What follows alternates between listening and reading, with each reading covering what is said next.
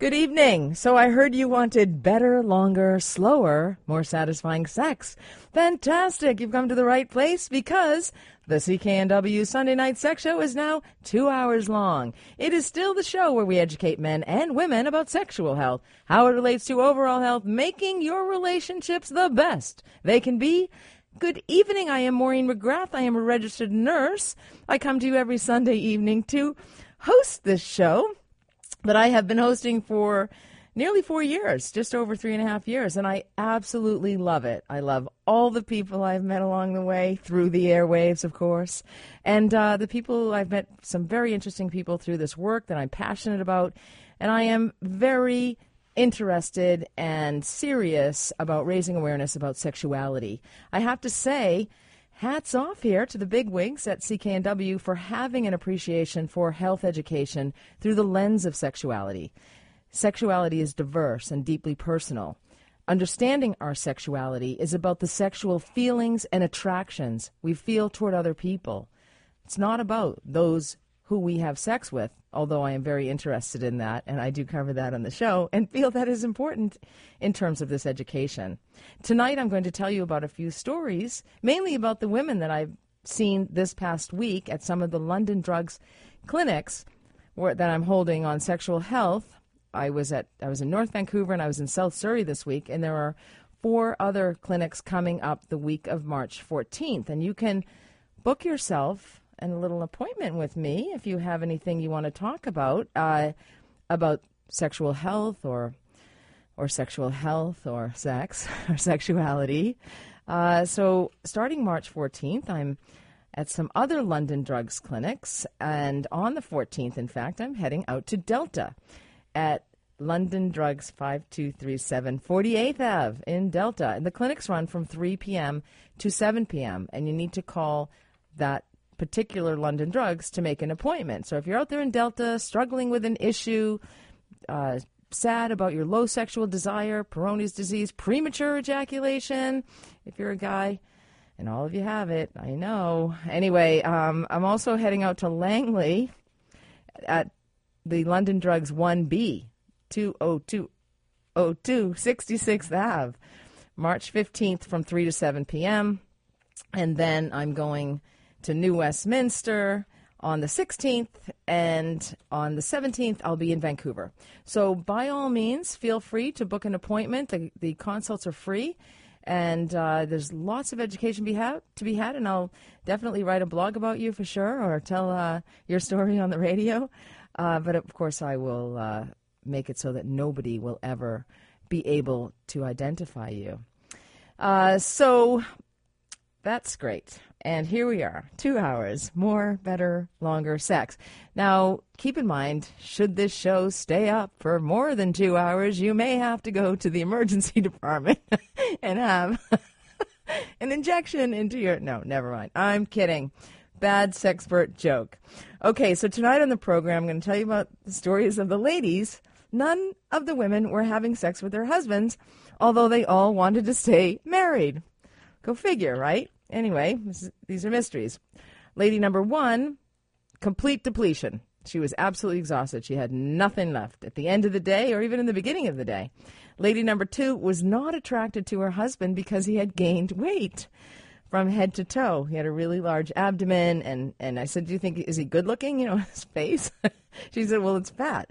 Okay, so you've got to keep yourself in good shape. That's the theme of lady number two, but we'll go into that further because it's actually quite an interesting story. But I'll get into that a little bit later on in the program. Keep in mind, put the kids to bed, grab the glass of wine. We're having sex for two hours tonight. Lady number three, she did not even enjoy sex, but she wanted to stay with her husband. He had other plans. Anyway, so he went and um, sought it elsewhere, but they're trying to work it out. And she just did self describe as persistent low sex drive. So a lot of people have low sex drive. I'm an Irish Catholic nurse and I'm going straight to hell anyway. and my guilt quotient was way up after speaking to these women. Nonetheless, I've also been working on uh, writing a book, a sexual health book. I said to a patient who I saw today, I said, Oh, I've, I've finished my book. And she said, Oh, that's wonderful, Maureen. And who's this book for? Is this for medical professionals? And I said, no, it's it's like for you. You know, it's about you. Pat is what I said to her. anyway, it is patient stories, and uh, so hopefully that uh, book will launch, come out, have its coming out party in May. I already have my second book underway because I'm always like 10 steps ahead of myself, never mind anybody else. We're also going to talk about tantric sex. I mentioned put the kids to bed, right? Okay, because uh, use your discretion in terms of listening to the show tonight. So, have some information. Uh, I'm going to be talking about an expert in tantric sex. We're also going to talk about sugar and the effect on your sex life. I might even sing the song, that song, Sugar Bana Bum Bum Bum Bum. Can we get that going, Mike, on the show later on? Sure, yeah. I heard that yesterday. I do want to say thank you so much to Mike. Great to see you again, Mike. You're back here. It's great to be back. Oh, fantastic. Missed you last week. Yes, I missed you as well. thank you. Oh, of course. And now we're we're longer. We're better. It's true. yeah, Longer is we're enjoying it way more. Anyway, it's gonna, it's gonna be great. So you can stay with me after nine o'clock if you can stay up. I actually was over to Qualicum Beach this past week speaking to super senior, no, super sexy seniors. They are the healthiest seniors in the entire country, and they're the most seniors. Most of them, like Qualicum Beach, has like 49% seniors. I felt so young. Anyway, I felt like donning a bikini and laying on the beach. it was freezing. um, but anyway, they were fantastic. And uh, I forget what I was going to say about them. Looks like I'm lo- losing my mind a little bit. But uh, no, they were great. And we have to educate at every single age. You'd be surprised at what people wonder about. Also, going to talk about the Zika virus and the warnings about pregnancy. And there's been so much interest. I cannot believe how many emails I get about threesomes. So there seems to be a lot of interest in threesomes, and everybody knows what they are. And, you know, guys' number one fantasy, and usually they get that over with in their 20s or 30s, you know, but some persist and they continuously fantasize about it. And of course, the guys want the MFF or the FMF, two females and a male. And the women who enjoy sex prefer two men and a woman. anyway, so, but you know what? Who cares about that? We know that. I like to try to talk about something new. So I thought some people might be nervous about threesomes because they really don't know how to do it. So I'm going to cover that with some new positions for threesomes, okay, that might make this work. That is going to be way later in the show, of course. Uh, but prior to that, we're going to bring things up a little bit. And Dr. Joe Finkler is an emergency room physician, and he joins me. He's a colleague of mine and friend, and he joins me. And we're going to be talking about advanced life support. And some of you may, in fact, need that after two hours of sex on the radio. Nonetheless, that's what the show is going to be about.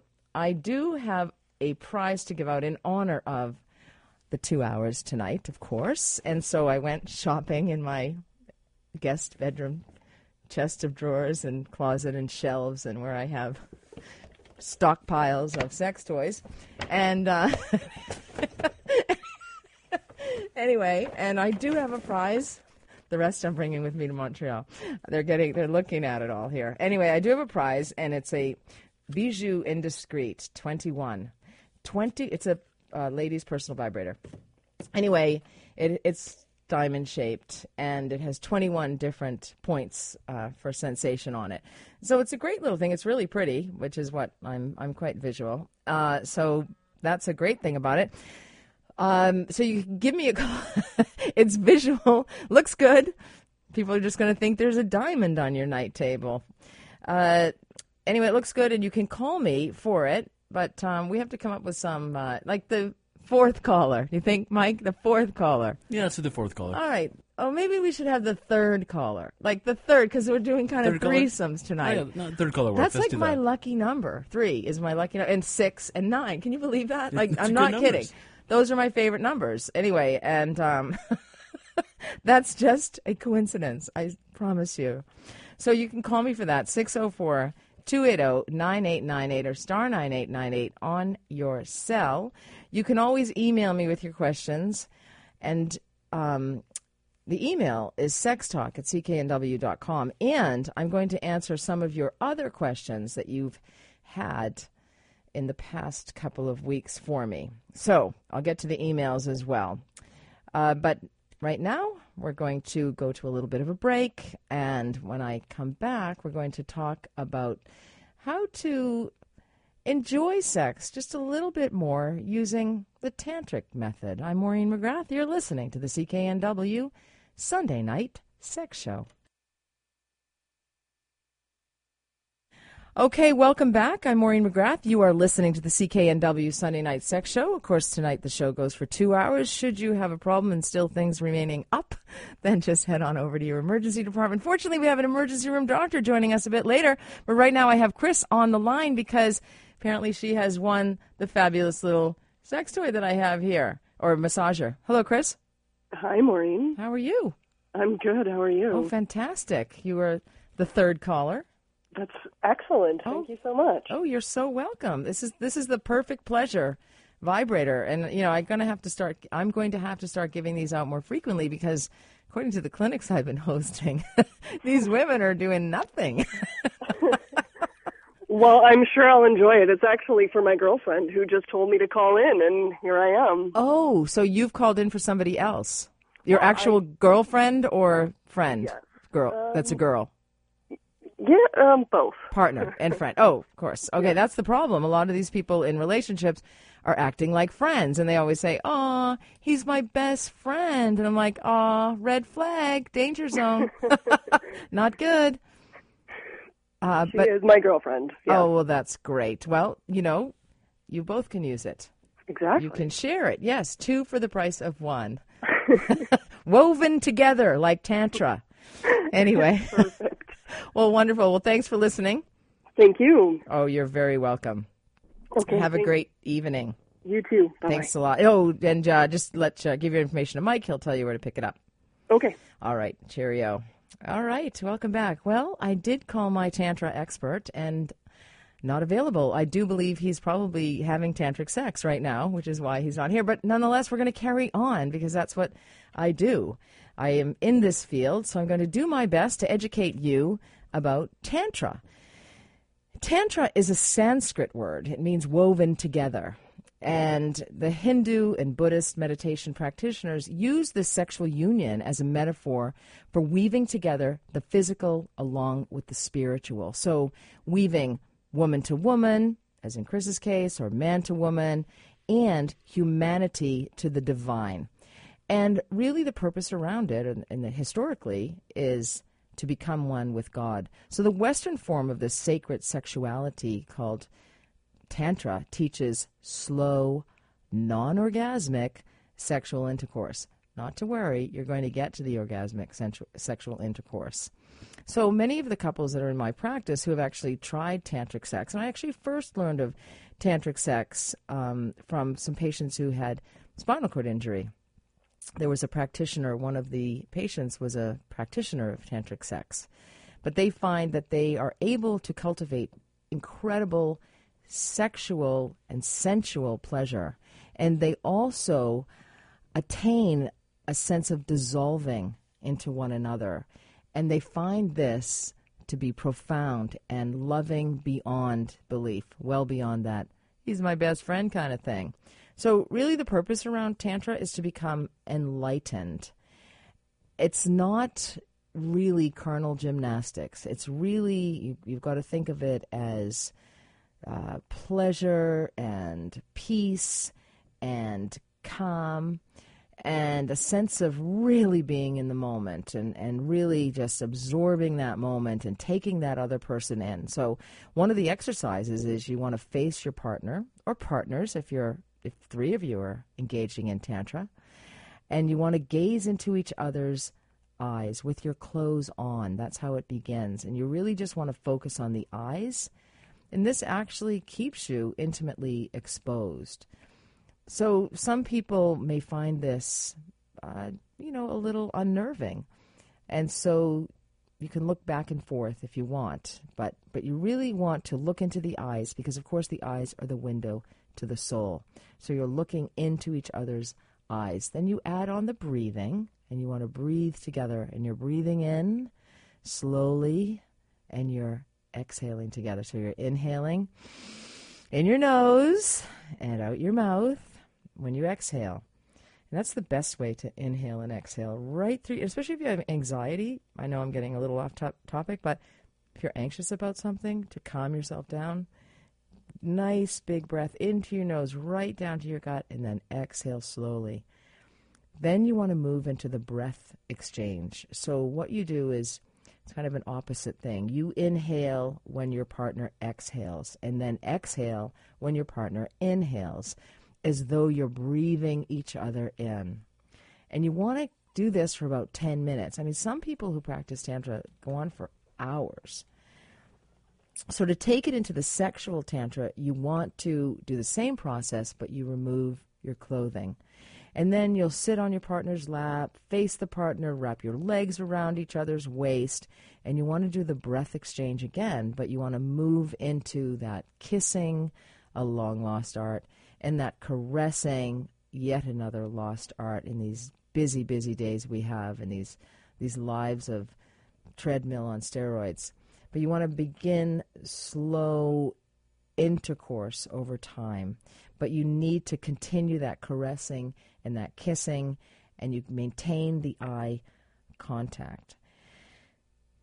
As the the great thing about this is, and I, I'm a big proponent of experiencing orgasm and teaching women to how to and that it's good to and that it's beneficial and that's what you want to do is experience orgasm but only about a third of women experience orgasm, and 70% of women require clitoral stimulation to experience orgasm. And that is a very important information I, I, learn when I speak with women with low sexual desire because they don't understand that. So if you practice Tantra, and as you become more proficient, you can develop the ability for a prolonged orgasm. Now, I know with a lot of women, they're just trying to experience orgasm. Some don't recognize it, they don't know what it is. Um, but it's very important. It is something to work to attain so that you can have that pleasurable experience. It's not just about one person, two people are in this together, or maybe three, maybe four, whatever floats your boat. Uh, but for men and women, there is certainly variation on multiple orgasms. You can remain at the peak of ecstatic pleasure without climaxing, and I, I realize that. One does not have to uh, d- does not have to have all of the processes occur to experience pleasure.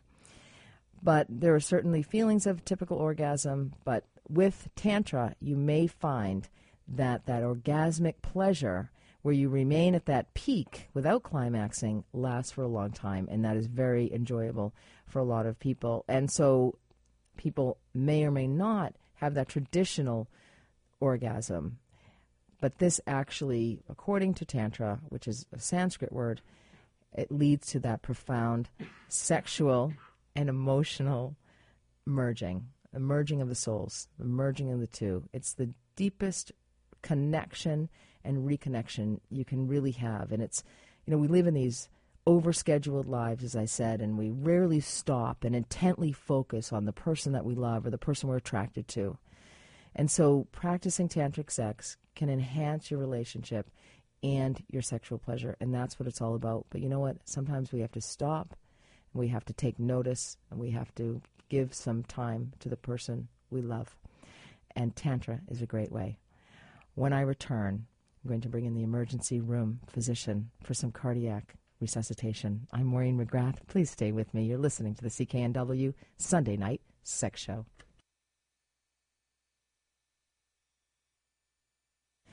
Well, welcome back. We're here and we're talking about sex for two hours tonight. We're going 8 to 10 p.m. A lot of times I get calls from you folks out there at like 9.05 or after the show's over. So you can rest and get your courage up to call me about your troubles, your problems in your relationship, intimacy issues, sexual pain, erectile dysfunction uh, by all means, no subject is off limits for me. So I'm happy to discuss anything. Um, and uh, yeah, there's no no shame, no judgment, and it may help somebody else. And so if you want to call me, you can call me at 604 280 9898 or star 9898 on your cell. I don't bite, but you probably wish I did. I won't bite. Okay, so we're going for two hours tonight, and uh, sometimes sex can last too long, uh, or the erection can last too long. So that's a problem. But often, erection problems may mean there's an issue with your heart. So I've invited my good friend and colleague, Dr. Joe Finkler, into the studio. He's an emergency room physician to talk about his thoughts and ideas around an advanced cardiac life support protocol. Thanks so much for coming to the show, Dr. Finkler. Thanks, thanks, Maureen, for having me. You're welcome. Glad you turned up. Some didn't. No. It's always great of you. I'm not an expert on tantric sex, sorry. Well, now aren't you? After you learned that, didn't you learn a thing or two in that last little educational session? Did But you listen? I listened, but I don't think I've got a certificate that says I'm an expert I will award you one, not to worry. and you can go around and say, I'm a tantric specialist. Uh, in addition to an emergency physician. I'm kidding. Okay. So this is a very serious subject, and uh, cardiac arrest is, of course, a very serious situation, and heart is related to blood flow, is related to sex lives. And so tell me about how you want to advance the advanced cardiac life support Yeah, protocols. So, Marie, maybe I'll, I'll start uh, where I got interested with this story. It relates to a patient, and um, it all comes back to uh, working um, about two years ago in February of 2014. Mm-hmm. Was finishing a night shift, and uh, it's quite busy, so I'm cleaning up a lot of uh, patients that involved in altercations. Uh, and uh, and uh, in the emergency department in the emergency department Yeah. at St. Paul's Hospital, uh, who also are recovering from intoxications from drug and drug and alcohol ingestion, and so quite busy. And we get a, a page overhead that there'll be a, a resuscitation or what they call a, uh, a cardiac arrest arriving in so many minutes, ten minutes or something like that. So I'm trying to prepare my head for this as I'm, you know, fixing up people who are. Um, injured uh, on one side of the department. I come over to the other side, and there's a, a young man who was uh, partying the night before and had uh, been ingesting a bit of alcohol and maybe using some uh, drugs, uh, became profoundly hypothermic and had a low blood pressure and heart rate. And uh, when they transferred the patient uh, into the resuscitation room, uh, I asked, uh, what is his blood pressure and heart rate, and there was none. And he had suffered a cardiac arrest just as he was being How transferred. old was he? Uh, I would say uh, between 35 and 40. Okay. So, so someone I would consider young uh, in in medicine. Um, so uh, we we resuscitated him according to our standard of protocols, and it means that we start breathing for him, compressing his chest, uh, analyzing his rhythm, giving him medications, and all that sort of thing. And then we measured his uh, core temperature, and it was uh, quite low. N- normal uh, body temperature is uh, 37 degrees Celsius, and his temperature was around uh, 27 degrees. So. Uh, so I, I knew that the uh, most efficient way to warm somebody up in cardiac arrest is actually to put them on uh, a heart-lung bypass machine. We call this extracorporeal membrane oxygenator. It's the same type of uh, device or similar t- uh, type of device that's used in the operating room when people have cardiac bypass surgery to replace uh, clogged arteries on the surface of their heart muscle or replace heart valves or even a cardiac transplant. It's a machine that uh, oxygenates the blood and it pumps it back to the body. And some people may uh, think of it as ECMO, may refer to it as ECMO. Yeah, ECMO is another Yeah. term. E- ECMO is the acronym for extracorporeal membrane oxygenation. Uh, so I thought that we had a young man in cardiac arrest. He was his uh, his resuscitation was refractory to our standard protocols because they, they don't work very well when people are cold. And the most efficient way to warm someone is put them on bypass.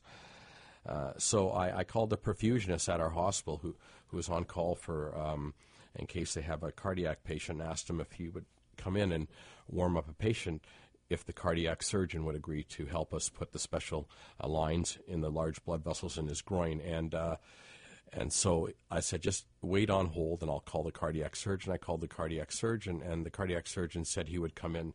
So we called back the perfusionist. They came in. Uh, they warmed up the patient. They put him on the pump. Uh, his heart started beating within a couple of hours. His body temperature warmed up quickly. and he left the hospital alive, uh, totally functional within about 10 days. Wow. So um, this was not a new therapy that I used. This is something that's been around, and it, um, and using this is indicated. But it got me thinking about this therapy in cardiac arrest, and and uh, I had sort of discounted this when I read this in the medical literature until I had this patient, and so I. Uh, I was sort of a bit stunned, and I went back to reading and contacting uh, people who are doing this across North America and elsewhere.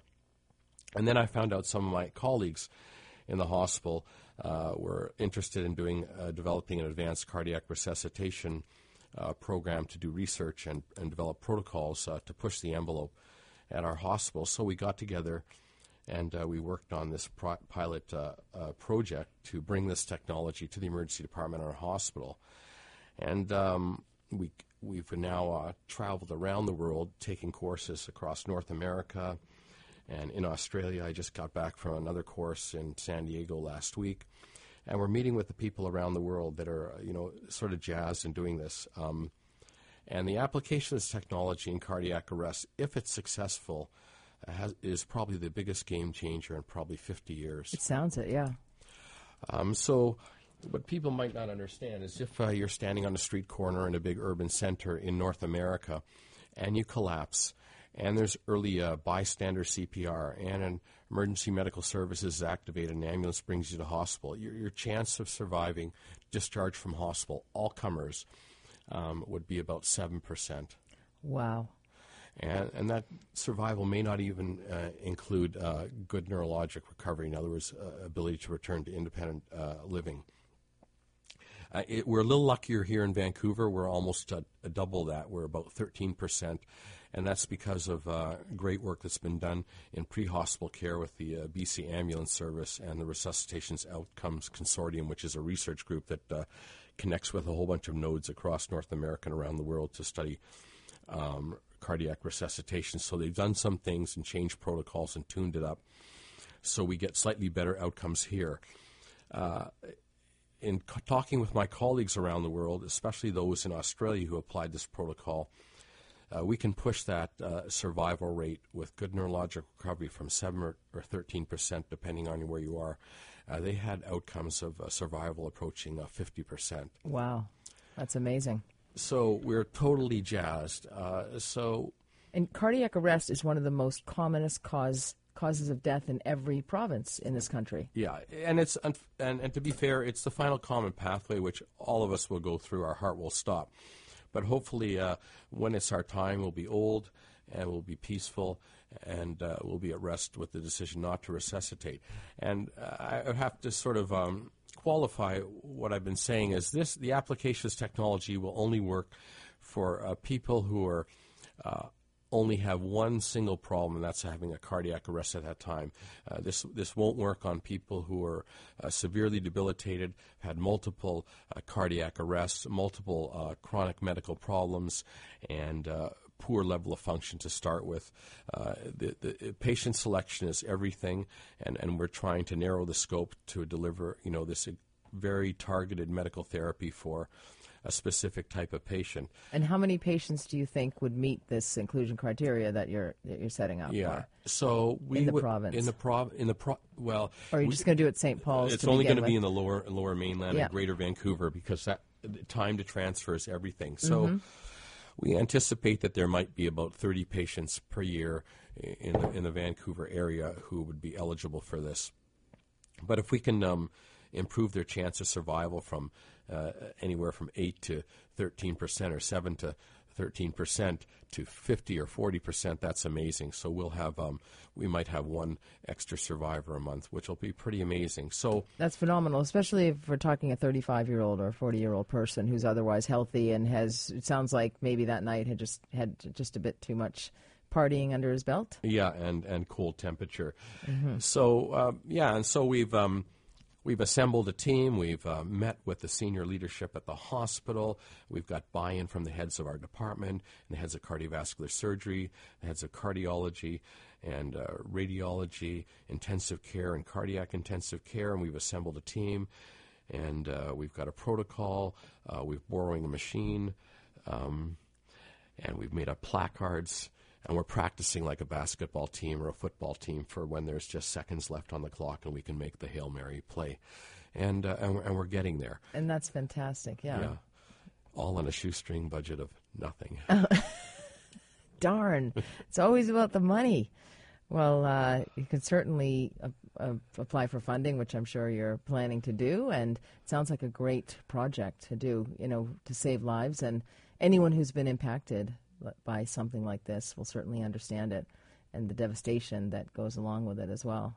Absolutely. Well, it's fantastic work, and what I love about it is that I know how busy you are, and I know how hard you work in that emergency department at St. Paul's, and that you, I'm sure a lot of this is on your own time, and, and it's just this passion of yours, and you're driven by this to, to change lives and improve health outcomes for people Yeah. of British Columbia and beyond. Yeah, and we're we're really lucky, Maureen. We have a great team. I'm I'm working with colleagues. Probably one of the greatest drivers. This is my colleague, Dr. Brian Grunau, and and Jim Christenson, who is a major cardiac resuscitation researcher who is local and at the hospital and chairman of the uh, academic department of emergency medicine, UBC, and. Uh, and Dr. Grunau has provided tons of research support and logistical support and spearheading. Us. So we, we're we have a great team of uh, committed, small group of committed physicians who are yes doing this on our own time, and nurses as well, and another colleague who's helping us rehearse this in the simulation procedure. But like all great things, you know, you start small. A- absolutely. Well, I wish you the best of luck. If I can help in any way, you know, give you a million dollars or something, I can write you a check tonight. and I'm sure if uh, your uh, um, listeners can survive uh, tantric sex, uh, they probably have excellent uh, cardiac function. There's no need think to. they do exactly, especially when they think, you know, the check will bounce. I'm going to give it to you. You do with it what you like. anyway, uh, well, thank you so much. It's great work, and you know, this is. Uh, I don't think people realize just how hard healthcare practitioners, physicians work, and you know, do extra things and under stressful conditions, and all in the name of good health and advancing advanced cardiac life support, which has been around for hundreds of years, but we have very little progress. It doesn't change much over the years. Yeah, So- since since the 1960s, this might be the biggest game changer. be fantastical. Keep it up. I had to say that. It's a sex show. Anyway, thanks so much, Dr. Joe Finkler, emergency room physician. I'm Maureen McGrath.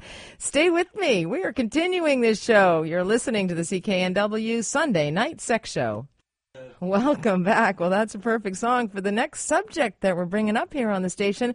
Since I have the fine doctor here in the studio with me, we got talking about sex toys and sex toys in all the wrong places. So, Dr. Finkler, thanks for staying with me and helping out, providing some education on where to put things. And they're not necessarily always sex toys, as I told you about a story that one person patient that I knew of in the emergency department presented with a pool noodle in his rectum. So uh, it's a rather large item. He didn't get the whole thing up there, but the diameter of it is is a problem. And I have a question later that I'm going to answer about anal sex for men, but nonetheless, and that is painful. But can imagine putting a pool noodle up, what that's like. And can you tell me about some of the patients who have presented to the emergency department that have put what do they put up there and and then we'll go into the education around it.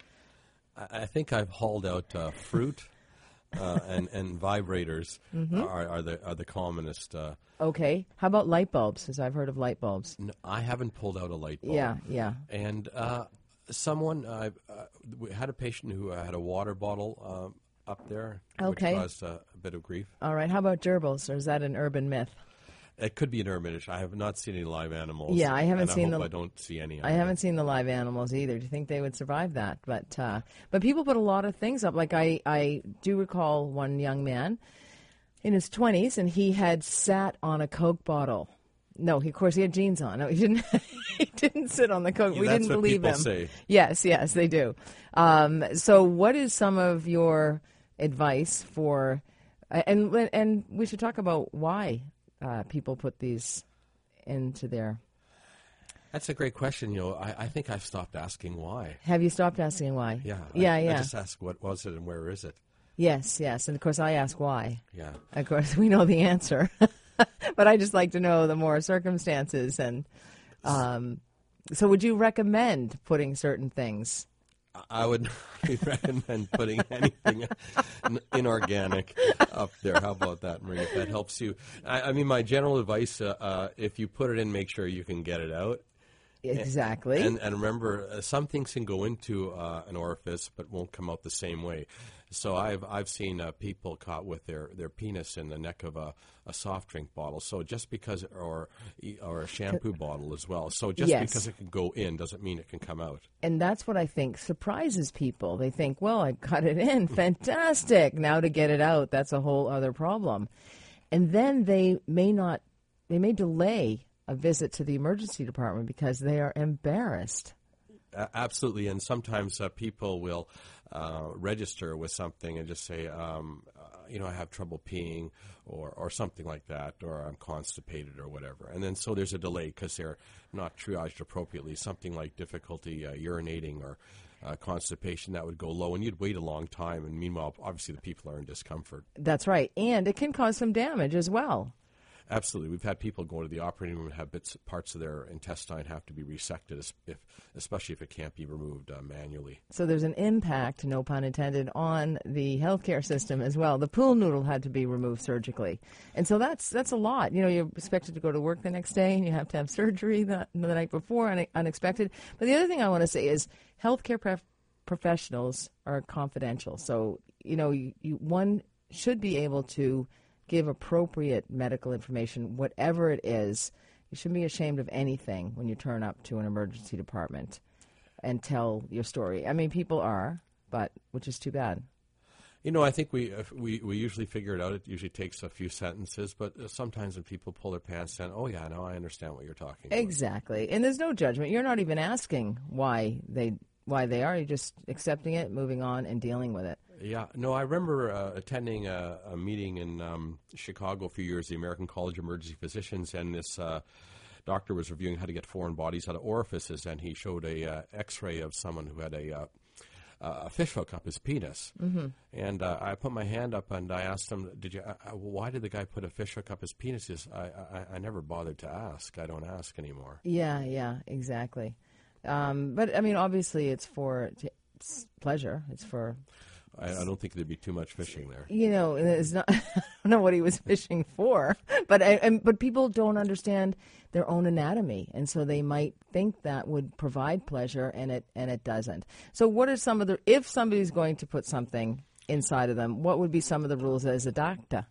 Yeah, so I, it- you know, I, I- get it. The people have different uh, sexual practices, and I'm not going to judge. If you're going to put a, I think, a vibrator in in, uh, in your rectum, then just make sure that you can still grasp it. Like, and uh, Maybe one finger breath around. Uh, yeah, and it, it can be really, it can be really difficult because the um, the handle is actually quite slippery. So you actually grasp it, actually pushes it forward. that's exactly right. Yeah. So it's it's a it can be problematic, but just know what you're getting into and or know what's getting into there. And I think I would avoid the water bottles and, and noodles. I think that they're The pool noodles definitely not. Not do not try that at home, and do not. Yes, So uh, there's a number of things that uh, would be problematic, but there are some sex toys that um, that are okay for their prostate massagers, and there are some things, and they're not too expensive that people can order, and uh, if they want to increase uh, sexual pleasure that way. And I, I'm not sure if some of them come with um, uh, a string or a thread at the end of the handle or not. Or a flange. So a lot Yeah. of them come with a flange, which Yeah. is great. Yeah. And you can always add dental floss. Like I go through tons of dental floss for my patients, of course.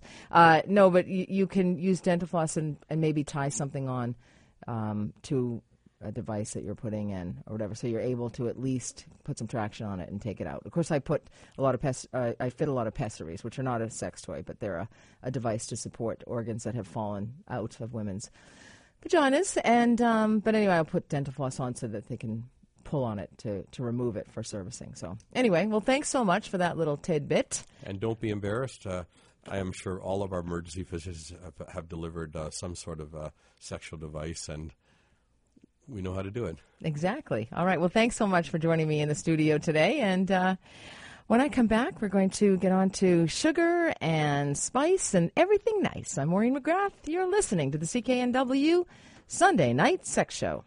Welcome back. Well, the show usually ends at 9 o'clock sharp, but we're going longer tonight. So thank you so much for staying with me. And uh, a few things coming up in the second hour of the show, the CKNW Sunday Night Sex Show. If you've just tuned in, going to be talking about sugar and the impact on your sex life. Going to be talking. I'm going to be answering your emails. I'm going to be telling you about some of the patients that I have, some of the sex or the no sex or the kind of sex they're not having. I really don't know other ways to describe it. And uh, no judgment. It's just trying to understand. So if you stay with me, we're going to delve into a lot of these subjects. And uh, so when I come back, we'll probably start out with something sweet. I'm Maureen McGrath. You're listening to the CKNW Sunday Night Sex Show. We're going for two hours now. I'm a registered nurse, a blogger, researcher, clinician.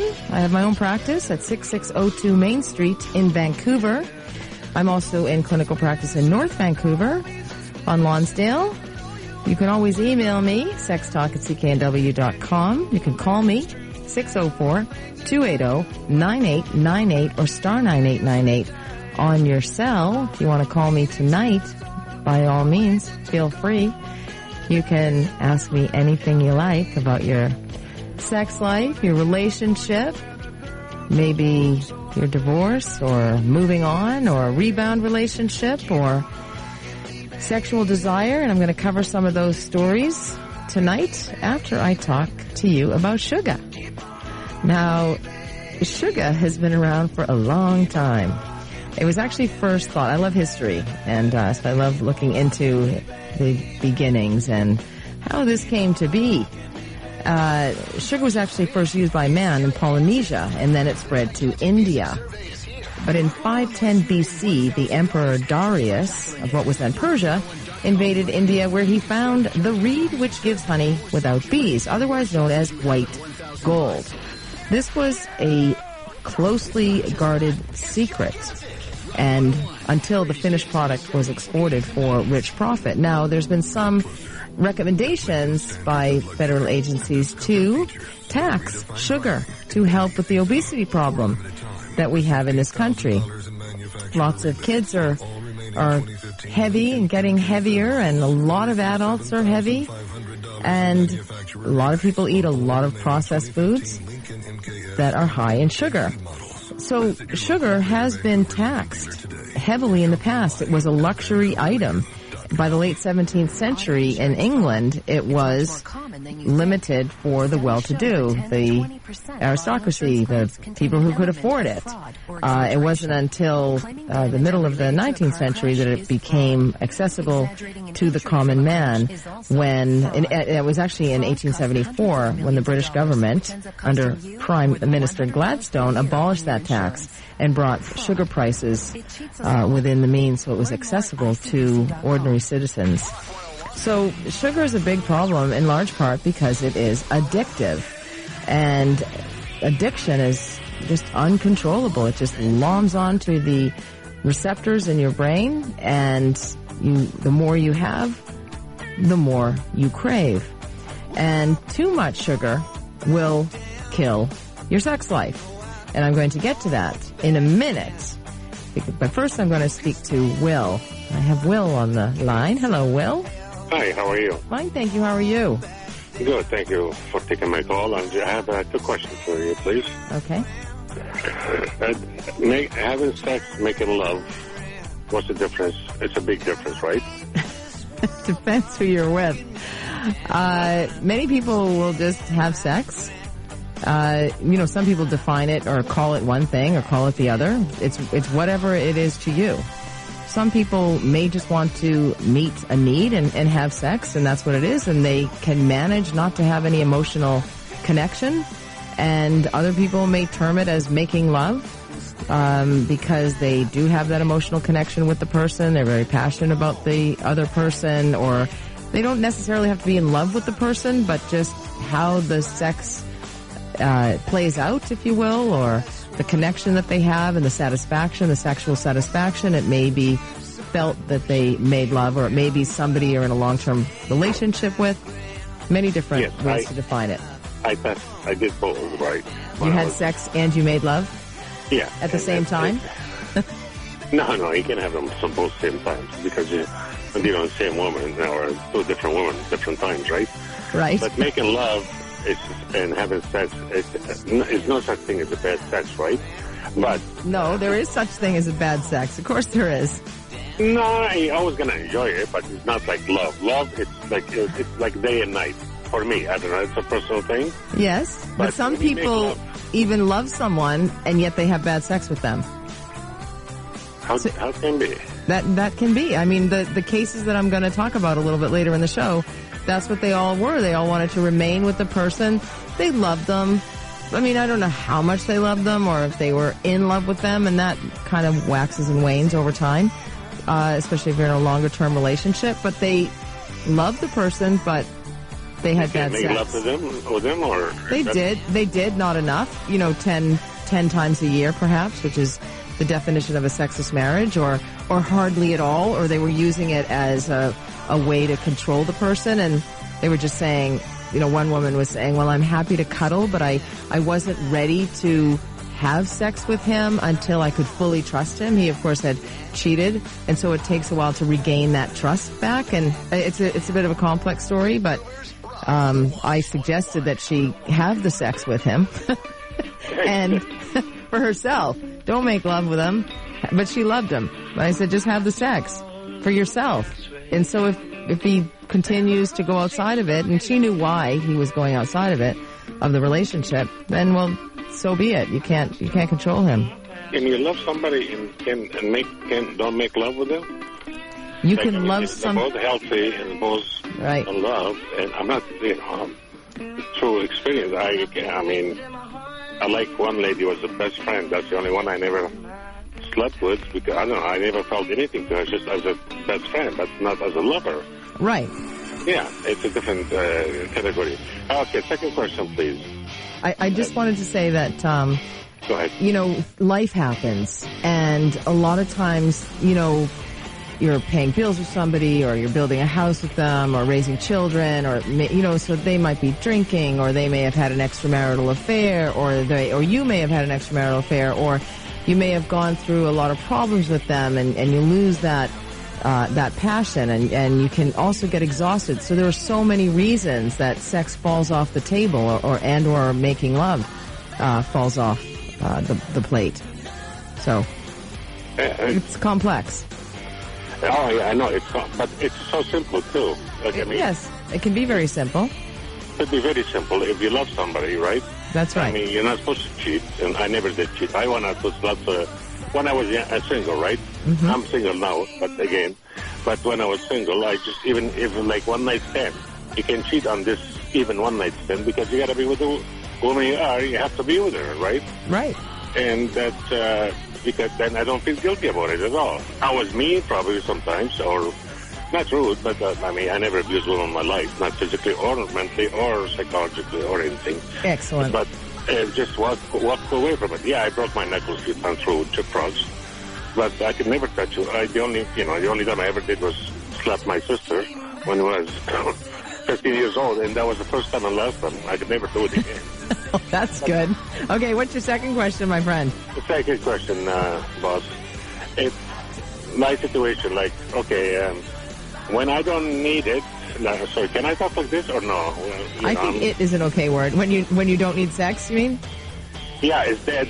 Not dead. I mean, just it's, he, he laid down too low, and but I I I, I got the prescription for uh, what's it called? Viagra. Viagra, whatever, and, and I laugh at it. I said, then I went to test myself. I still have a little bit of ego from when I was a little bit younger. And, uh, yeah, it did. It's just right away. It was, you know, up an arm and ready to go. So is that healthy thing or unhealthy or what? Uh, to masturbate is masturbation healthy? Is that your question? I don't masturbate. I never did. It, uh, since I was, what, I don't know, 14, 15 years Okay, old. so you don't masturbate. Never did, no. You're the first man that doesn't masturbate or doesn't at- wonder if it's normal.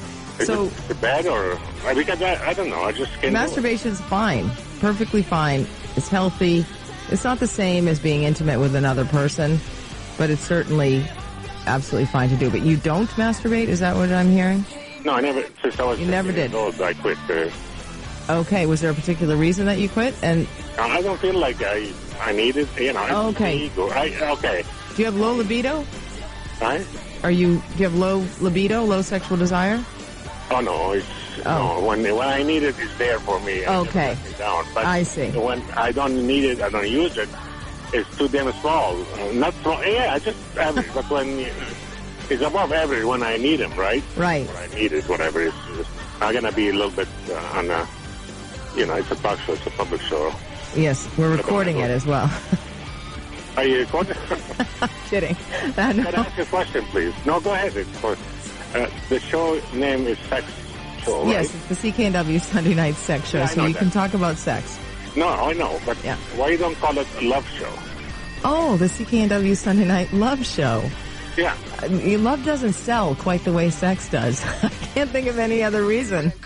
I mean, everybody can have sex, but very few can make love. I mean, that's. You probably went through it. You're a lady. You have experience. You're educated. You're, I don't know, probably good looking too. But what I'm saying, making love and having sex, I, I try them both hundred times, and it's it's a big, big difference. There's a big difference. Making love, he always remembered that. But having sex, they can go and you know, it's a shower and it's over, it's done. I don't. That's my point of view. I don't know if I'm wrong because you have experience. You're the one. hosting the show. so I must, uh, okay. Well, you know, it's the Sunday night sex show, as it's largely about sex, and sex is related to everything. Love may not necessarily be so, but uh, you know, there there is quite a difference, and uh, um, I Is it really better or not? is what I better. different. Uh, one one, you know what? It's it's to each his own. Whatever floats your boat. Sometimes people will say it was great sex, but they weren't making love. So it's it's up to each person, but. No, no, you experience. You have uh, I don't. This show is not about me. This show is about you and all of the listeners. no, no, about everybody, but from personal experience, I would say, like, I mean, I'm admitted. I mean, making love is totally more enjoyable. I mean, you get from the top to the For bottom, you- you shaking. you know what? For you, and that's great. It sounds like making love is better and good for you, and it might be having sex is better for somebody else. To each his own. But thank you so much for your question. I gotta go. We gotta go to break. Thanks for listening. Okay. When I come back, we're gonna get into that sugar baby. I'm Maureen McGrath. You're listening to the CKNW Sunday Night Sex Show. Love is always good, but this is the Sex Show, and I'm Maureen. I'm your host. I'm a registered nurse. Sex is related to your health. Sex is related to blood flow. And sometimes sugar may impact that. I'm not sure Emperor Darius knew that when he discovered this white gold back in 510 BC. But high levels of sugar in your bloodstream can turn off the gene that controls your sex hormones. Now, if there, if that's not a reason to stop consuming sugar, nothing is. So the sugars, the simple sugars, glucose and fructose, are metabolized in your liver, and the excess are stored as fat lipids. So excess fat synthesis deactivates your sex hormone binding globulin, or SHBG. And that causes your levels of SHBG protein to drop dramatically. And it is this SHBG protein that controls your testosterone and estrogen levels. And of course, those are the sex hormones. Too little SHGB protein means your body will produce too much testosterone and estrogen, which increases your chances of acne, infertility, polycystic ovaries, uterine cancer, and heart disease.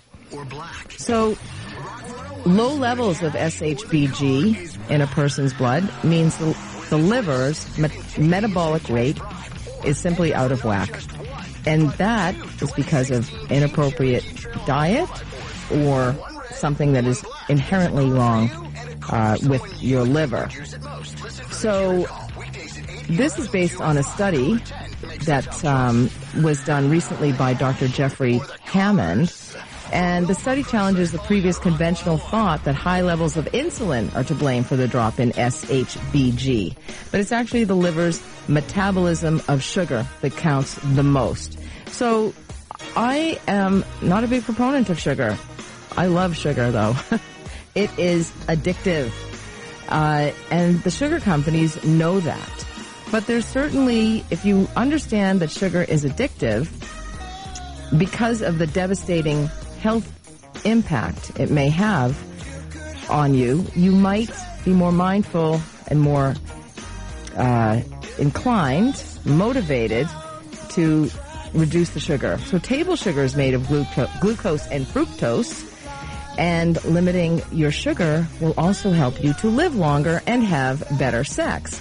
Because when your blood glucose levels rise, they actually rise every time you have a meal, and that's natural.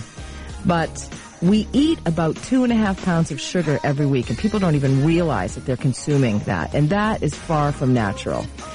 So, with this kind of consumption of sugar, and it's in everything, candy, Oreo cookies. Oreo, it's, today is National Oreo Cookie Day, by the way. Just a favorite of mine. They've been around for like 105 years. Who knew? But they're just a fabulous cookie to eat because you can lick the cream in the middle of them, take them apart. I digress. You see why this is a problem. And sugar can be a big problem. It can lead to high blood pressure and high cholesterol because the sugar increases your insulin and leptin levels and it decreases receptor sensitivities for both of these vital hormones. So that's what causes the heart disease, the diabetes, the weight gain, which will lead to you having less sex or make love less because somebody doesn't want to make love with you because you're overweight. It can also lead to premature aging and high blood pressure, heart disease, diabetes, weight gain, and of course premature aging can all lead to erectile dysfunction, decreased sexual sensation, and less pleasure when you're making love or having sex, whichever you choose. So controlling your insulin levels is what you want to do. And this is one of the most important things you can do to optimize your overall health. And avoiding sugar is the way to do this. Now, a lot of people think, oh, I'll have grains. You know, I'll, eat multigrain bread. But there's sugar in multigrain bread, so don't let the grains fool you. And also corn syrup. So high fructose corn syrup is present in basically every single processed food out there. So I would say number one is to stop eating processed foods. Go back to the vegetable garden. No pun intended there. Um, go back to the vegetable garden and uh, eat a diet high in vegetables. Even fruit has sugar in it. Even some vegetables have high glycemic index, like carrots. Um, people eat a lot of citrus fruits, a lot of sugar in those. So you want to take a look at all the labels of the foods you have in your pantries or when you're shopping. The fruit juices are bad, the processed meats are bad, and this sugar is put in everything. As I said, it's um, linked to diabetes, obesity, and this is linked to quality of life. So you want to be extremely careful about this because if your blood isn't flowing, you're not having great sexual sensation, uh, that can be a problem. So how do we kick the sugar habit? Know that it's an addiction, number one. It's just like cocaine. No different than smoking. No different than shopping or um, alcohol addiction or heroin addiction. So that explains why it's so hard to quit indulging in it, but you can if you slowly wean yourself off. Uh, or you can try going cold turkey. You might have some symptoms because often, if you notice sometimes, if you have a big meal, high processed foods, a lot of processed foods the night before, your insulin levels are going to soar. The next morning, you're hungry, and that's a direct result of those insulin levels soaring. So there are many different ways to um, cut down on sugar, and one I said is to just slowly remove it out of your diet. You won't miss it, and you'll feel so much better. But there's this emotional freedom technique uh, that you can actually try, um, and it's it's actually a technique around being mindful and and actually uh, when you're presented with that Oreo cookie of life or cupcakes, you know those little cupcake stores. I know every sweet there is. So, but I really try and stay away from it. Um, you want to have your mind take over and uh, be mindful and just really like slow remaining calm and slowly turning away from it. So, um, it's really, you know, it's not a great idea to feed your kids, at, especially at young ages, soda or um, pop, um, those high fructose drinks, the juices. People think fruit juice is healthy. It's not. Water's healthy. Anyway, stay up to date on the latest health news and, um, you know, really look into it. Do some of your own research. Try and cut things down. In Look up low glycemic index fruits and vegetables and try and fill your plates with those. Obviously, have some protein and low carbs, um, which will help because carbs will be stored in the body uh, as fat as well. So, anyway, you can definitely uh, decrease this um, addiction that you have to sugar and and deal with it. And you don't want just don't even have it in the house. Don't buy it anyway. But have sex in your house. Make love. anyway, when I come back, we're going to be talking about some of those other stories about women's issues around sex. I'm Maureen McGrath. You're listening to the CKNW Sunday Night Sex Show. Welcome back to the CKNW Sunday Night Sex Show. I'm Maureen McGrath. I am your host. I wanted to get to your emails before I got to some of those stories about the women I saw at the London drugs clinics that I've been having, that I've been holding at various London drugs in the lower mainland.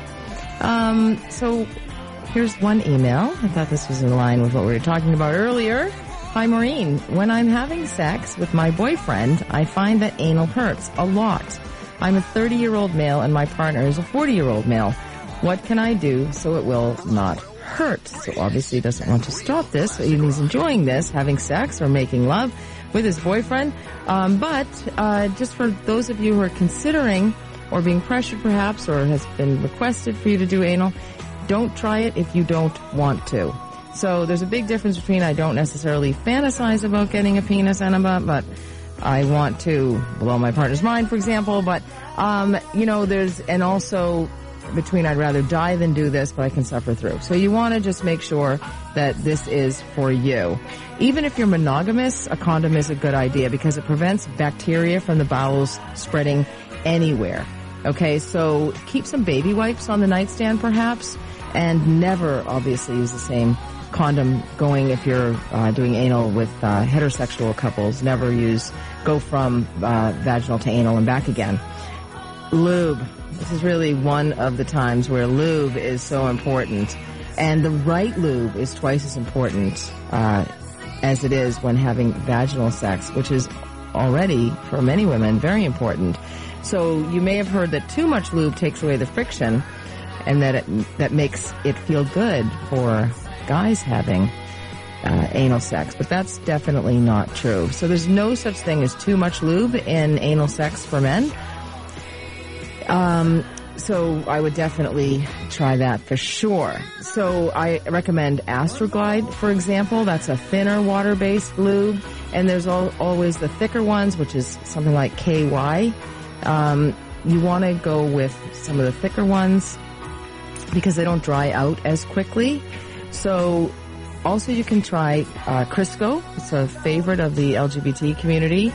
Uh, but it's not good to use with condoms because it may eventually poke tiny holes in the latex. So uh, people don't like to use the latex-free condoms, but you can.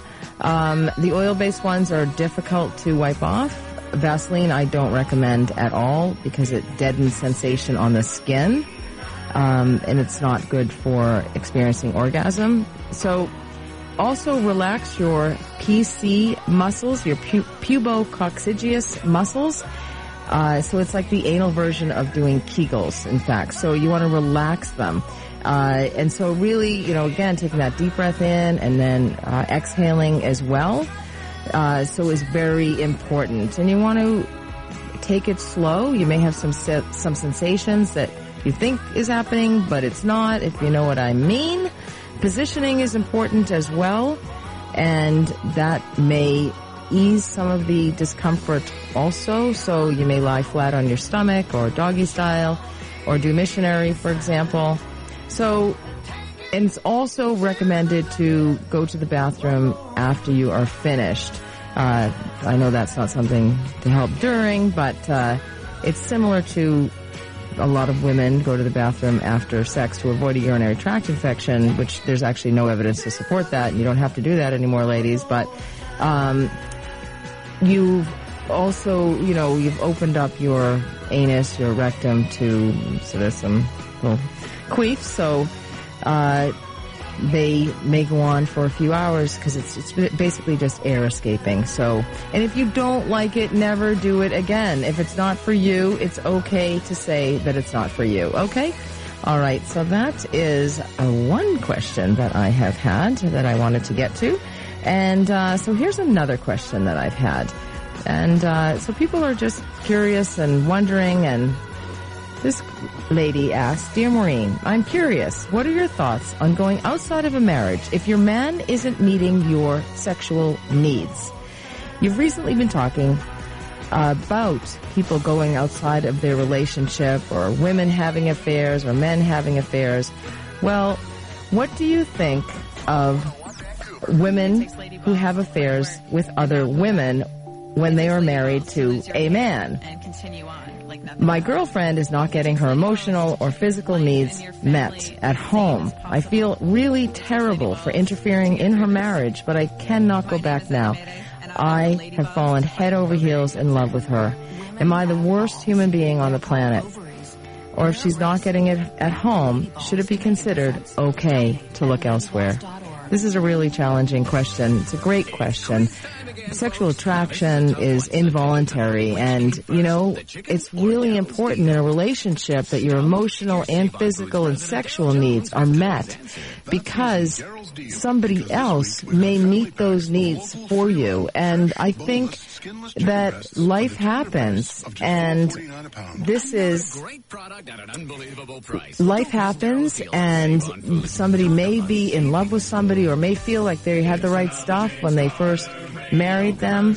Um, but if someone's not getting their emotional and physical needs met, as long as it's respectful, and I mean, it's difficult to live a lie, and that's a challenge. And I'm and I'm not condoning uh, affairs, extramarital affairs. I'm, but I'm also not judging either. I'm saying whatever works for you, and as long as you know people are going to get hurt, but if you can do this in the most respectful manner and and communicate about it, that's probably what has happened here in the relationship with the husband and wife. That perhaps communication has broken down, or perhaps he wasn't listening when she tried to talk to him, or perhaps she wasn't listening when he tried to express something to her. There's always two sides of the story.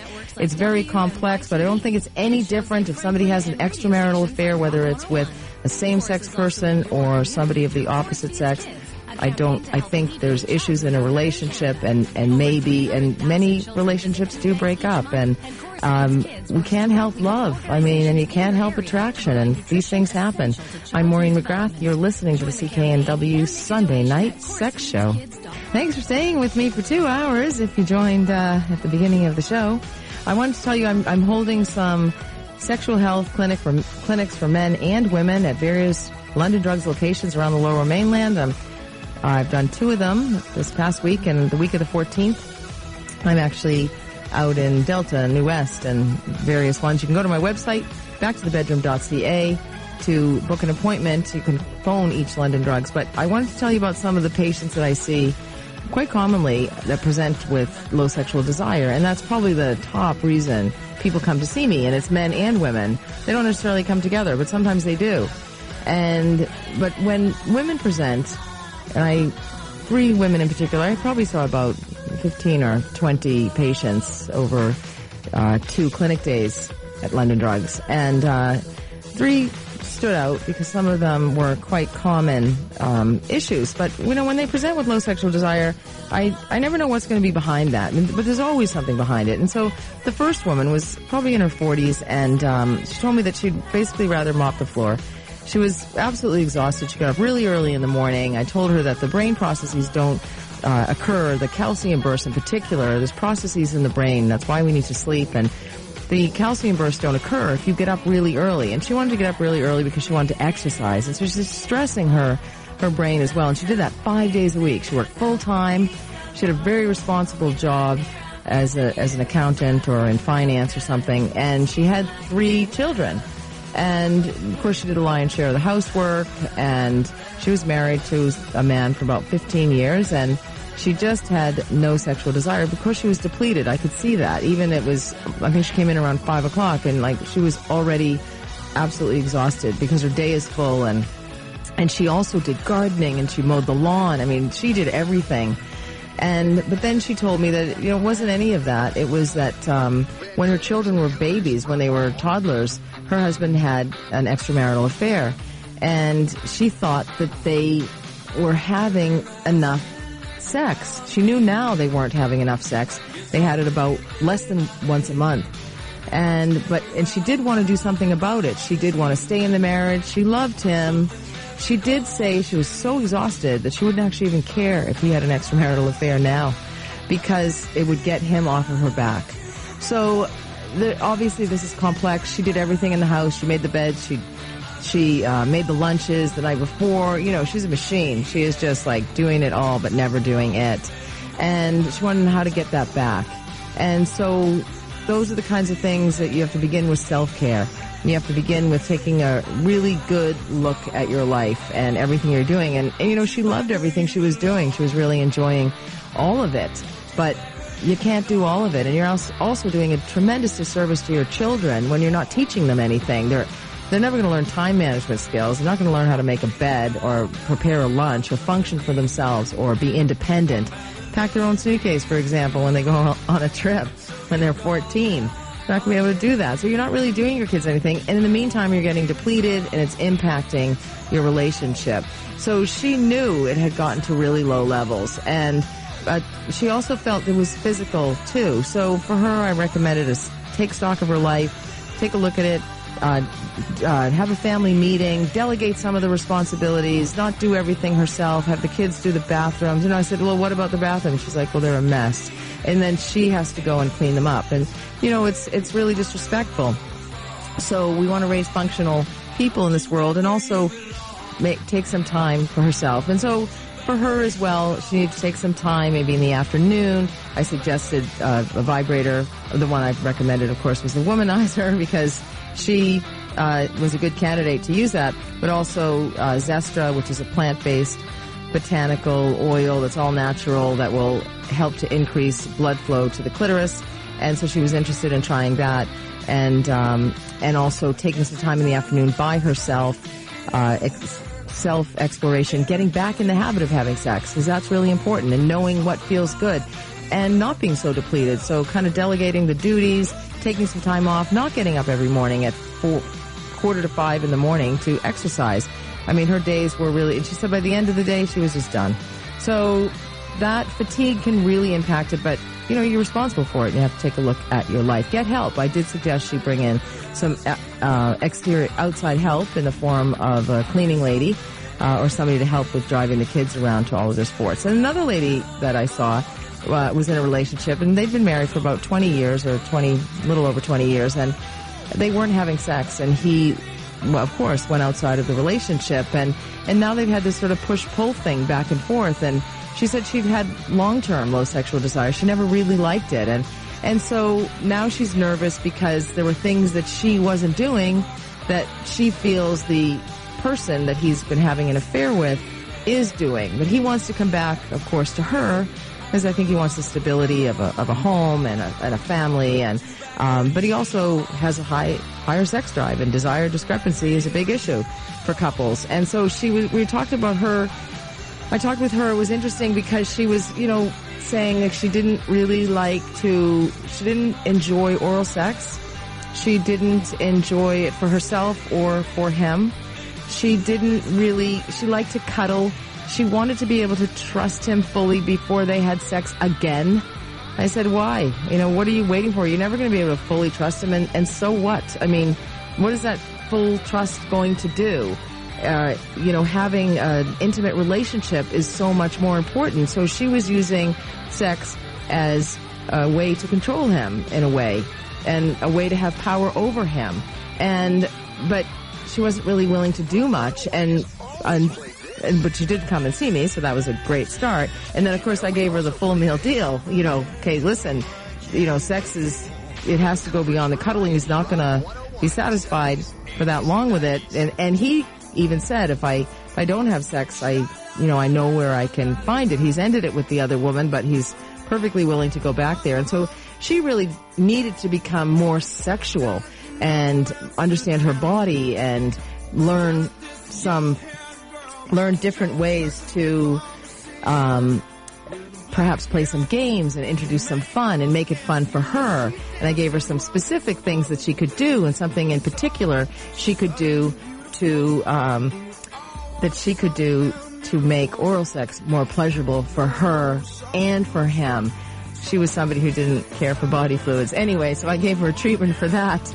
But, uh, maybe we'll get a little deeper into that next week. But she was willing and she didn't even realize that um, how sex could be enjoyable and how there were different strategies. And, you know, she took it all down and was willing to try it. And I said, you know, never mind this waiting. Like, have sex with him. She was getting together with him the next night. I said, have sex with him tomorrow night. Anyway, so maybe she'll email me and let me know that she did. And I gave her specific instructions on how to make it fun and to enjoy it and to just try certain things. She might like it anyway, and you should try some certain things because you might like it as well. Well, when I come back, we are going to a little bit more sex education and then we're going to wrap this baby up. I really appreciate your staying with me this long. I'm Maureen McGrath. You are listening to the CKNW Sunday Night Sex Show. Are listening to the CKNW Sunday Night Sex Show. Well, like all great sex, it has to come to an end. Even solo sex. Thanks for being here with me for solo sex. Tuesday morning, I'm looking forward to heading to Qualicum Beach to speak to a Probus group. Probus group. They're retired professional business people. They want me to talk all about sex on Tuesday morning. Uh, don't forget, you can uh, always come and see me at the London Drugs Clinics around this province in North Vancouver on Lonsdale on Thursday between 3 and 7. Make your appointment, call the store. And then South Surrey, I'm heading back to your hometown, Matt, on, on Friday. Um, so, and then various other ones, uh, New West and Delta and Vancouver throughout the month of March. I am too, speaking at the Rio Theater. I think it's on April 7th. I'm so looking forward to that because that's complete humor and it's just going to be a total blast. I will be giving away prizes at that event. So um, anyway, look, maybe I uh, anyway check that out. I'll have more information about that probably next week. Uh, my TEDx Stanley Park talk on May 28th at the Queen Elizabeth Theater, and it's about the sexless marriage, uh, which is uh, becoming increasingly problematic for people in marriages after they've walked down the aisle. They say if you never want to have sex again, get married. Anyway, I'll have some uh, tips for you. So that's a warning for you, Matt. I'll have some tips how to prevent that uh, at the uh, Queen Elizabeth Theater. I don't know how I'm going to do that, but anyway, I, w- I just mean stand up on that stage in front of 2,700 people or something. But anyway, I'm just going to have to fantasize that I'm somewhere else. Fantasy's always good. Uh, as I said, next week the show goes to two hours, so get your questions ready. Uh, you can always call me. You can email me, sextalk at cknw.com. You can visit my website, uh, backtothe.bedroom.ca. I did write a blog about Sadie Hawkins Day and a beautiful patient that I had. She was 93 years old and how she had a crush on a man who she thought was 70 years old and it just lit her up. You saw the rosy cheeks, the life. She said, you know, she's 93, but she's never felt better in her life, and, and she was in love. So love never ends. Anyway, thanks so much for being here with me tonight. It's always my pleasure to come to you. Until next week, when you stumble on this gravel road of life, make it part of your dance. I'm Maureen McGrath. You have been listening to the CKNW Sunday Night Sex Show.